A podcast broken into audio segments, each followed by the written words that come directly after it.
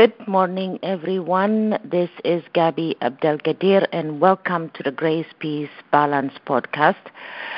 Today, I'll be sharing number seven, or chapter seven, whatever you want to call it, from Steve Siebold's book titled 177 Mental Toughness Secrets of the World Class.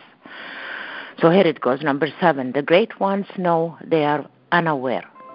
Champions have come so far in raising their level of awareness that they realize there is always a higher level. Average people have a worldview that says being comfortable with who and where they are in life is the key to happiness.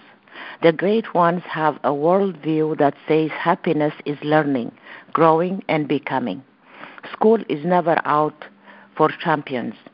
The more they learn, the more they realize how much they don't know. While average people seek mental comfort, the world class believes mental comfort is the death of growth. They live by this phrase You are either growing or dying. Stagnation does not exist in the universe. Like the child who always asks why, champions always ask questions of other top performers in an effort to get a new take on an old idea. Their ongoing mental growth reinforces their belief of another level of conscious awareness that can make them more successful, more fulfilled, and happier. So he says, everyone is operating and running their lives at their current level of conscious awareness, which was written by Carlos Marin, speaker and author. He recommends a book. No, he recommends uh, a resource. Get a copy of the handbook to Higher Consciousness by Ken Keyes Jr. This timeless classic will provoke you to think at a higher level, which reminds me, I do not have that book, which means I have to add it to the list. I will repeat it again.